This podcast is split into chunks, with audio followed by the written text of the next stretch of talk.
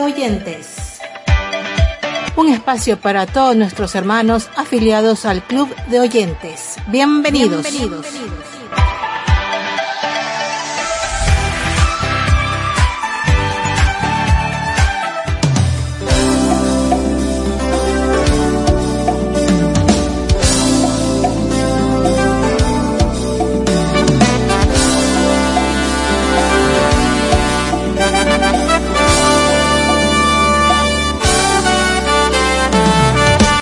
Y muchas bendiciones a todos nuestros hermanos que nos sintonizan el día de hoy. Enviamos nuestras bendiciones a todos nuestros hermanos de Sudamérica, Centroamérica, el Caribe y parte de Norteamérica. Saludos especiales a la radioemisora Alfa Estéreo de Panamá que retransmite los programas de Radio Vida Esperanza. El día de hoy, como siempre, tendremos las noticias del ámbito cristiano. Alabanzas a nuestro Señor que esperamos sean de su bendición. Como siempre tendremos un tema, un artículo el día de hoy y pues el audio libro. Esperamos que este programa sea de su edificación y agrado. Aquí comenzamos con Club de Oyentes.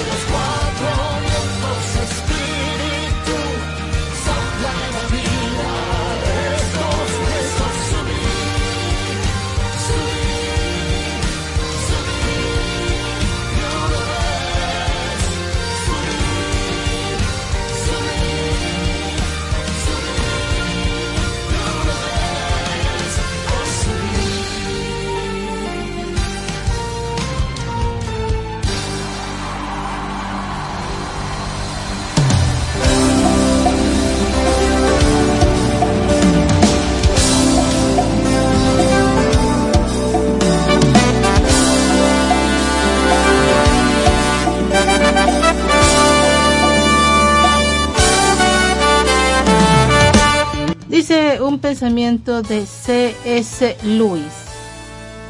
Dios no nos ama porque seamos buenos. Él nos hace buenos porque nos ama. Asimismo, como dice la palabra del Señor, que no existe justo ni aun uno, pues efectivamente no es que el ser humano sea bueno o el que el ser humano sea capaz de ser bueno, sino que el momento que recibimos a Jesucristo como nuestro Salvador, a través de su Espíritu Santo, Él nos capacita para ser buenos. Él nos, Él llena nuestro corazón de su amor, de su presencia, para que seamos capaces de ser justos, de ser buenos, de poder eh, tratar a los demás como quisiéramos que nosotros seamos tratados. Pero asimismo recordar que dice la palabra del Señor que la salvación no es por obras, para que nadie se gloríe. La palabra del Señor deja muy claro que la salvación es a través únicamente de la fe en su Hijo Jesucristo. Pero efectivamente el cristiano en el momento que recibe al Señor ejecuta esa fe y esa fe la ejecuta en sus obras, en sus acciones.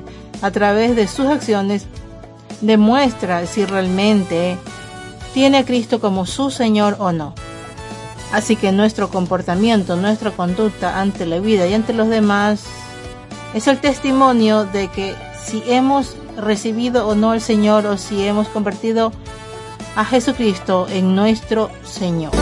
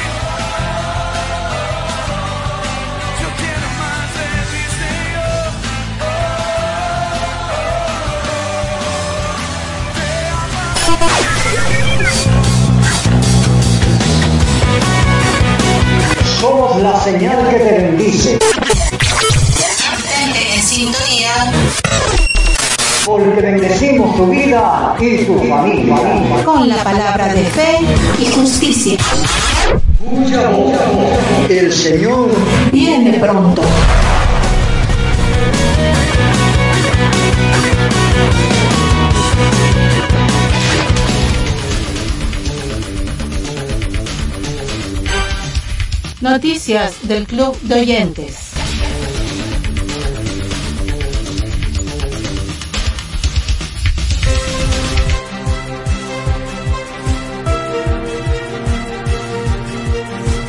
Niño indígena con pensamientos suicidas es rescatado por misioneros y su familia se convierte a Cristo. 11 de agosto 2022. El testimonio compartido por una misión, explicó que Roberto, de 11 años, sufría de constantes problemas emocionales y aprendizaje mientras asistía al centro educativo del programa misionero de la organización. A través de los dibujos que realizaba, quienes estaban a cargo de sus evaluaciones se dieron cuenta de que el pequeño tenía pensamientos suicidas, por lo que inmediatamente tomaron acciones para ayudarlo y evitar una tragedia. El equipo se puso en contacto con la familia, en donde conocieron que el padre del pequeño es adicto a las drogas y eso le había causado problemas para socializar con otros. Así, estos llegaron hasta la casa del niño y le pidieron a su madre que permitiera que el niño pudiera alojarse por un tiempo en el centro educativo. Dos meses después de permanecer en nuestro centro, Roberto confesó que se quería suicidar. Decía un vocero de la organización. Nuestros misioneros compartieron el amor de Cristo con él y este niño aceptó a Jesús. Al pasar más tiempo en un mejor ambiente y con constantes enseñanzas de Jesús, la salud mental del niño mejoró en gran manera. Su rendimiento escolar también, y le ayudó a crear mejores relaciones con su familia y compañeros de clase. Gracias a que la vida del pequeño Roberto mejoró, por toda la ayuda recibida de parte de la organización misionera, los padres del niño aceptaron a Jesús y comenzaron a estudiar la palabra de Dios. El trabajo de la misión no se detiene, ya que son constantemente discipulados para poder llegar con el Evangelio a las comunidades de una manera efectiva. Científicos desafían a Dios al revivir órganos de cerdos muertos y actualizar el concepto de la muerte. 5 de agosto 2022. Después de una hora, el flujo sanguíneo y la función celular de varios órganos de los cerdos que fueron sacrificados para el experimento fueron parcialmente revividos a través de sangre artificial, lo que es considerado un avance potencial para la medicina, asegurando que este método se use con humanos y así poder con más tiempo salvar vidas. Asimismo, la Universidad de Yale expresó que eso brindaría un nuevo concepto para la medicina y reformaría el concepto de la muerte, ya que con esto los órganos podrían durar más de lo que se cree y así ayudar a personas que necesitan trasplantes en todo el mundo. Quienes hicieron el experimento explican que al morir los órganos van aumentando de tamaño, los vasos sanguíneos colapsan y las células del cuerpo comienzan a morir. Pero ahora eso ha sido modificado por lo que tal hecho está desafiando a la ciencia, la vida y la muerte. Creo que la tecnología es muy prometedora para nuestra capacidad de preservar órganos después de que se extraen de un donante, afirmó el doctor director del Centro Interdisciplinario de Bioética de Yale. El uso de un órgano animal o que el mismo procedimiento usado en los cerdos aplicado en humanos es realmente grotesco y poco natural, ya que se corrompe la naturaleza de la creación de Dios para dar paso a una especie de experimento para evitar un momento inevitable en la Tierra.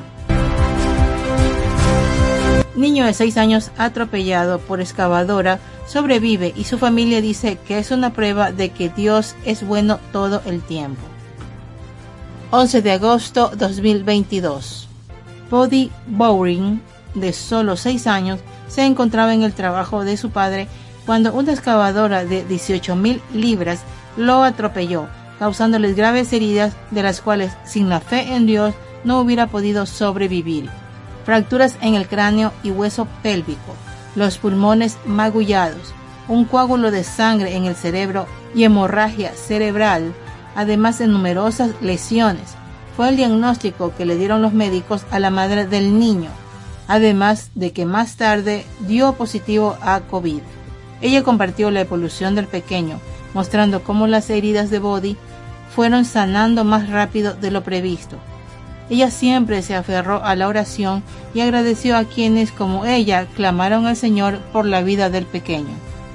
En su Facebook la madre escribió, Amigos, les voy a decir una cosa, si no creen en Dios, Body es la prueba aquí mismo. Sé con certeza que Dios intervino para salvar a mi bebé.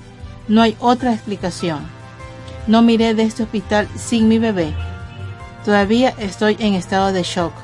Dios es bueno todo el tiempo. Muchas personas constantemente enviaron sus mejores mensajes y oraciones en las publicaciones de la madre. Cuando se mostró el primer video del niño caminando, fue motivo de una ola de alegría por cómo estaba evolucionando. Tan solo una semana después, el pequeño comenzó a caminar solo y un día después fue dado de alta. Y luego continuarían los chequeos posteriores debido a que el coágulo aún permanece en su cerebro.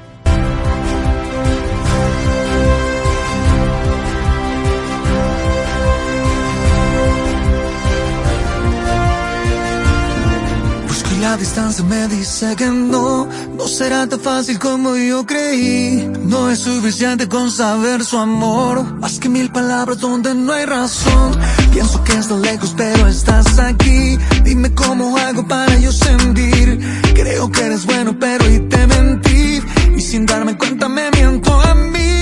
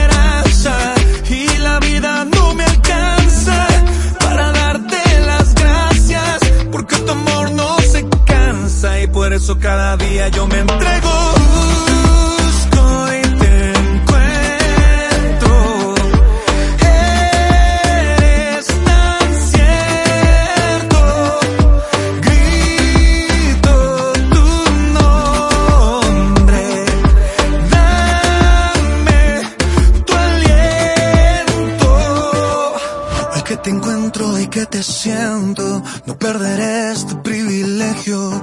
Serás mi amor, serás mi todo, tú mi Señor, tú mi socorro. Yo reconozco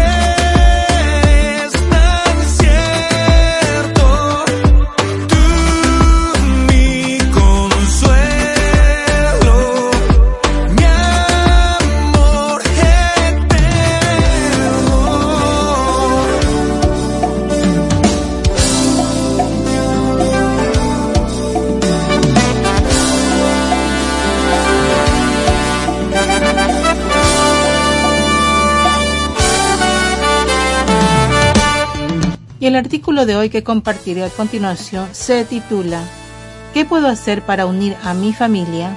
escrito por Liliana González de Benítez, periodista y escritora. A continuación el artículo.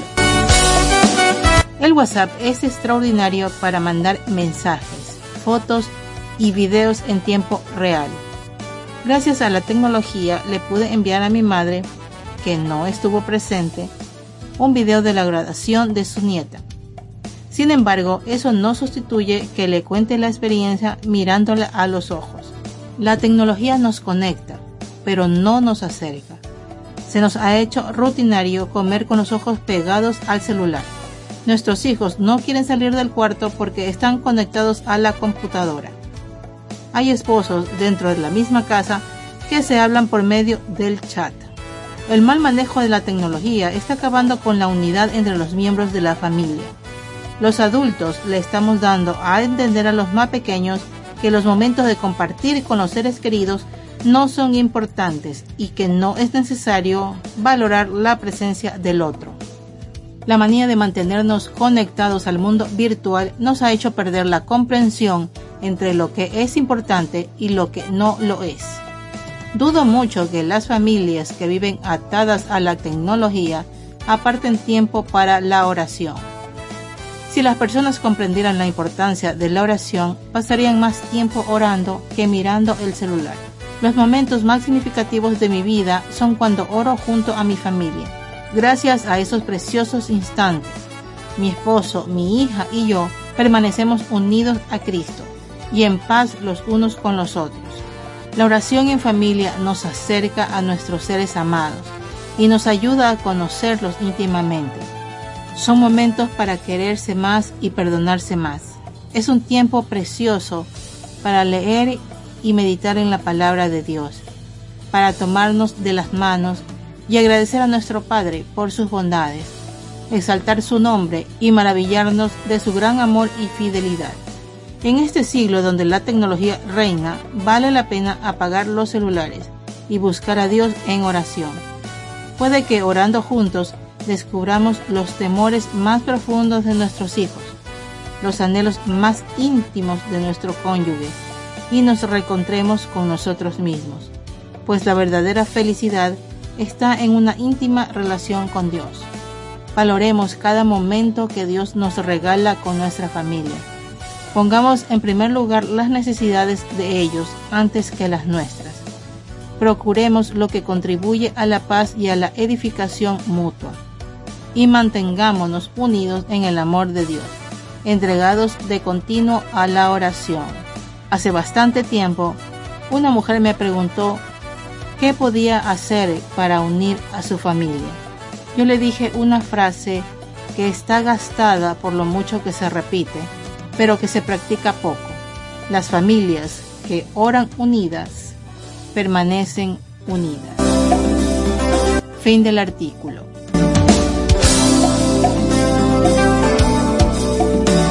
Es muy cierto que la tecnología ha avanzado a pasos gigantescos y pues nos sirve y nos ayuda mucho. Es una herramienta práctica en la vida diaria, no solamente para mantenernos comunicados con otras personas, haya una rapidez en la comunicación, sino también para efectuar trabajos y bueno, muchas cosas más, realizar eh, compras, ventas.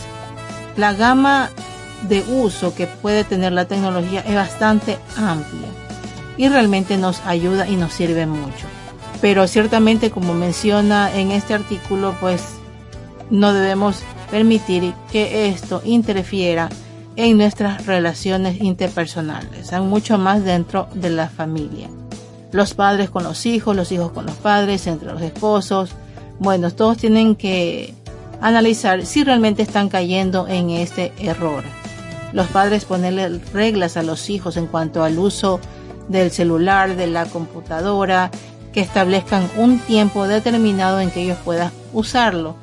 Implementar reglas realmente va a ayudar para que los hijos puedan saber que a pesar de que esto es una herramienta práctica útil y que pueden usarla, que les puede servir mucho, al mismo tiempo aprendan que deben saber usarla, que deben saber priorizar las cosas, no tenerla como primera opción de comunicación, sino como simplemente una herramienta que nos ayuda cuando comunicarnos directamente no es posible. Cuando las personas se encuentran lejos, pues bueno, necesitamos comunicarnos vía celular. Pero no pasar por alto que dentro del hogar no se pueden usar ese tipo de herramientas porque lo primordial es el contacto. ¿Cómo puede existir unión familiar si el contacto se va perdiendo, la conversación se va perdiendo? Entonces la relación intrafamiliar se va deteriorando poco a poco y dentro de los cónyuges pues eh, ocurre lo mismo. Entonces todo es cuestión de saber priorizar y saber establecer reglas dentro del hogar.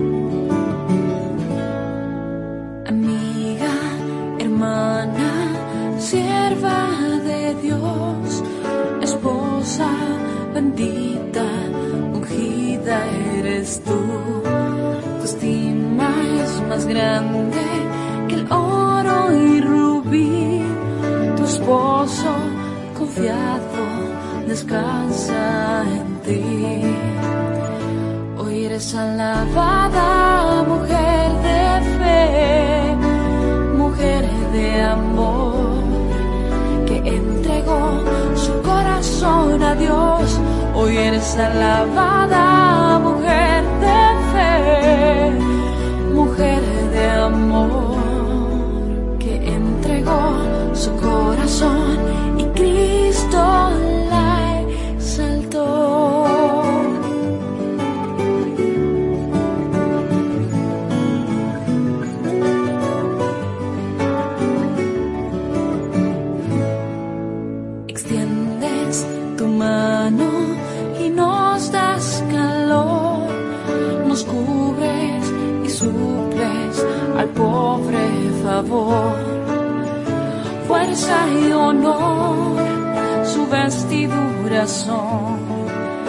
De oro Dios la coronó y Cristo la exaltó.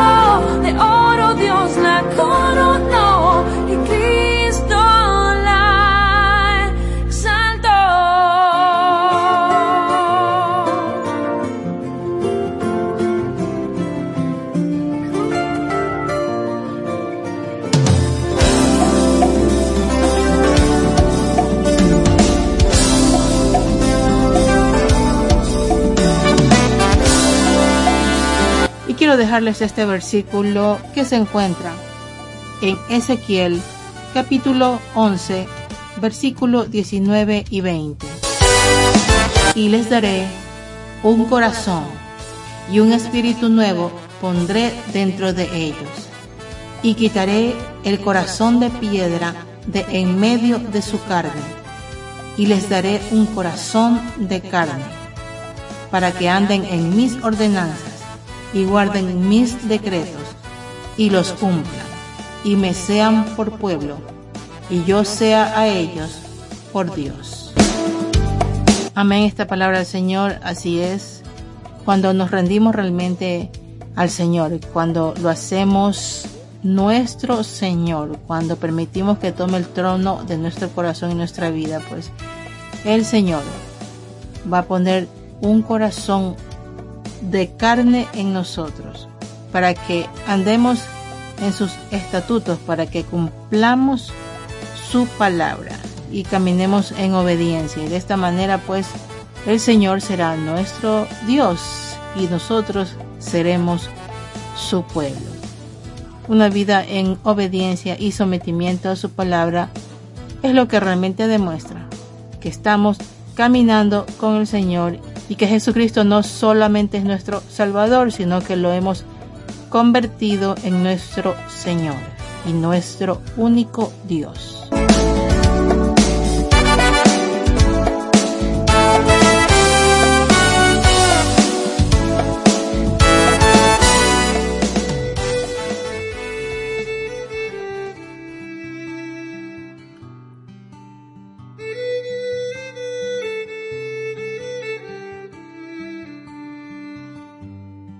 Audio libro Cámbiame Señor por Evelyn Christensen. Capítulo 6, subtítulo Perdón en vez de culpabilidad. El más importante cambio de todos ocurre cuando Dios quita nuestra culpa y la reemplaza por su perdón, por su purificación. Una vez mientras visitaba California, oía a una maestra de escuela dominical que me hablaba emocionadamente con respecto a un concepto interesante del Salmos 103, 12. Aquellos eran los días cuando todos estábamos admirados de nuestros logros especiales. Y ella halló el concepto de la palabra hebrea nasa en dicho salmo, que dice así, cuando está lejos el oriente del occidente, hizo alejar de nosotros nuestras rebeliones. La palabra alejar daba a entender la idea que tenía el Antiguo Testamento sobre el hecho de que el pecado estaba separado del pecador. Y la palabra hebrea nasa, que se traduce como perdonare, significaba literalmente quitar. Cuadro de los dramáticos lanzamientos de naves espaciales por parte de la NASA de Houston. El salmista empleó la medida más grande que puede realizarse sobre la Tierra, cuando está lejos el oriente del occidente. Pero la NASA está ahora en el trabajo de despegar completamente del planeta Tierra. Pero la comparación termina allí. La NASA rastrea nuestros satélites con instrumentos increíblemente precisos y los hace regresar a la tierra. En cambio, Dios no. Tan pronto como Él ha quitado nuestros pecados, desaparecen para siempre. Ya ni siquiera los recuerda. Dios está en el negocio de reemplazar nuestros pecados por su perdón.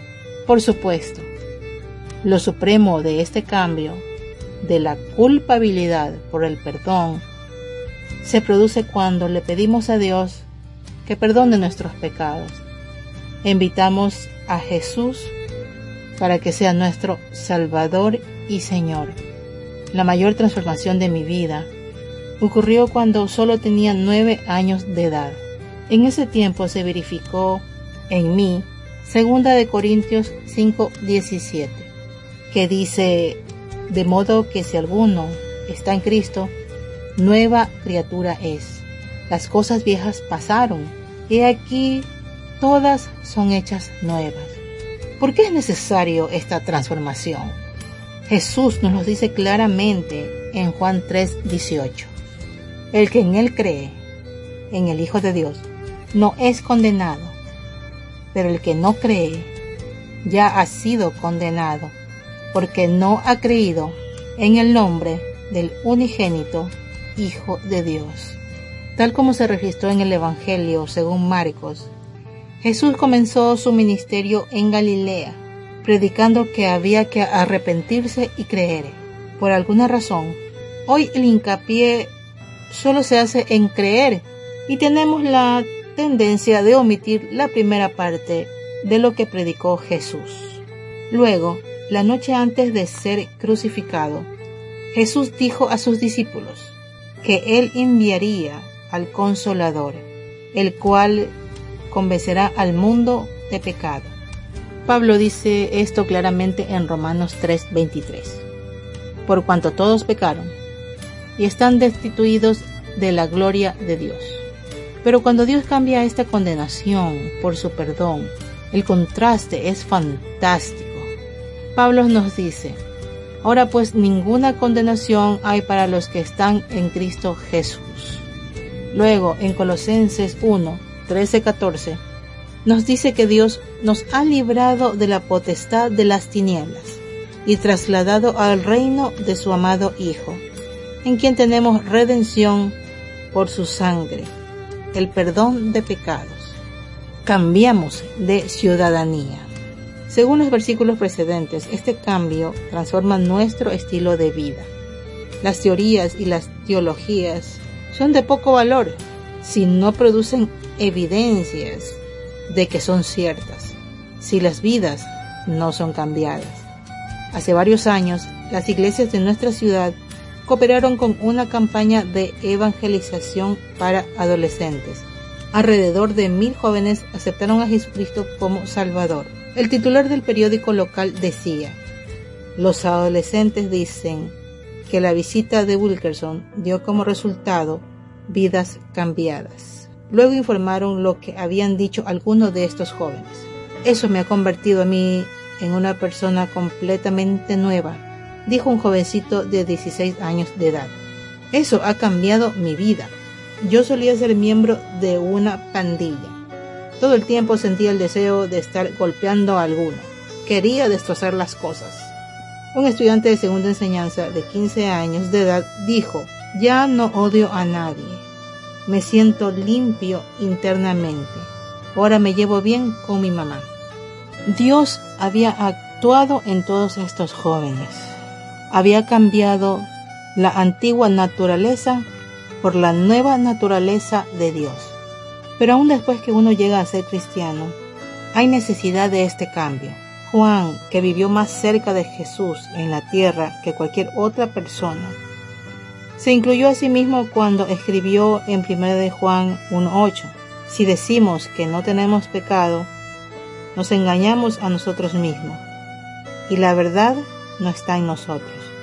Gastamos tanto tiempo razonando y aconsejando en relación con lo malo que hicimos, por qué lo hicimos, qué fue lo que nos ocurrió en la infancia que nos hizo hacer eso, y otras cosas por el estilo que perdemos de vista el hecho de que Dios dice, confiésalo como pecado y yo quitaré tu culpa.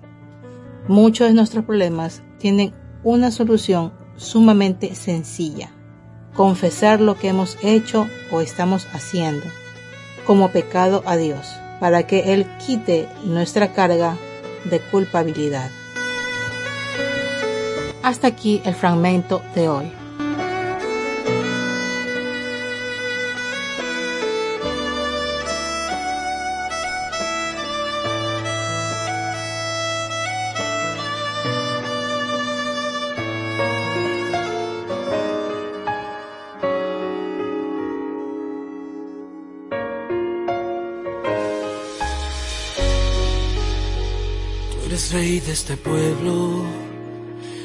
Dios en esta ciudad, el Señor de esta nación, eres Dios, eres nuestra esperanza, eres luz en la oscuridad eres paz alcanzado, eres Dios. No hay otro como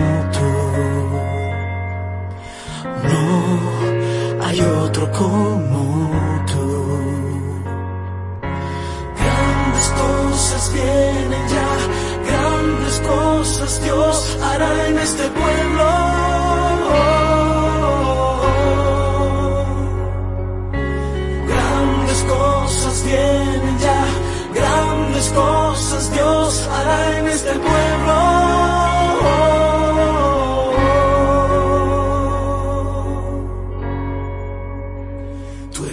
De este pueblo,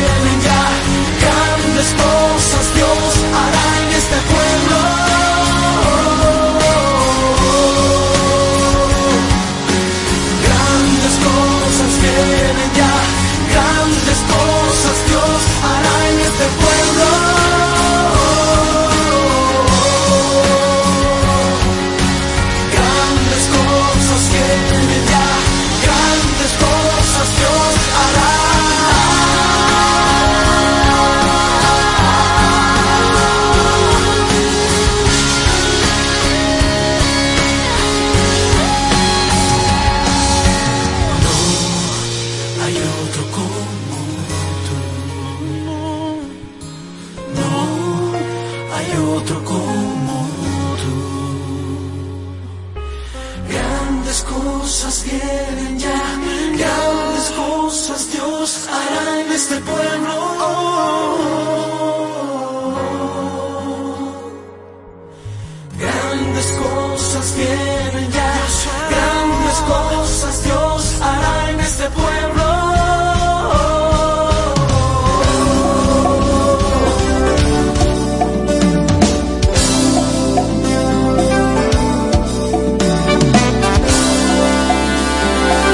Y así hermanos llegamos al fin de nuestro programa. Esperamos haya sido de su bendición, edificación, de su agrado. Y pues les esperamos como siempre a la siguiente semana que sintonicen nuestro programa. Les deseamos bendiciones en el Señor, mucha fortaleza, sabiduría y que la mano de Dios esté sobre sus vidas siempre. Se despide de ustedes su amiga y hermana Margie Toro desde Guayaquil, Ecuador. Dios les bendiga.